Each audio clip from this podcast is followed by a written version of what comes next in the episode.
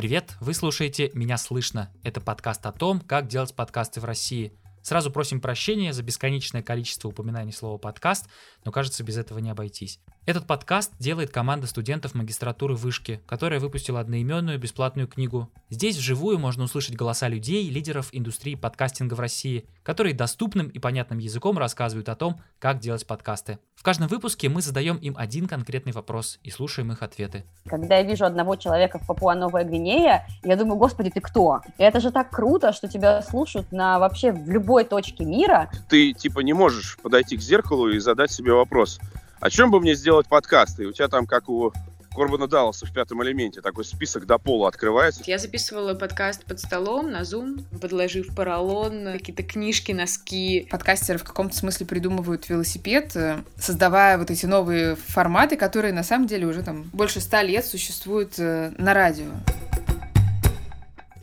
Слушать наш подкаст можно на Apple Podcasts, Google Podcasts, Яндекс.Музыке, Кастбоксе, ВКонтакте и на других платформах. Оставляйте комментарии и отзывы, ставьте оценки и задавайте свои вопросы. Самые интересные мы отправим подкастерам и озвучим ответы на них в последнем эпизоде.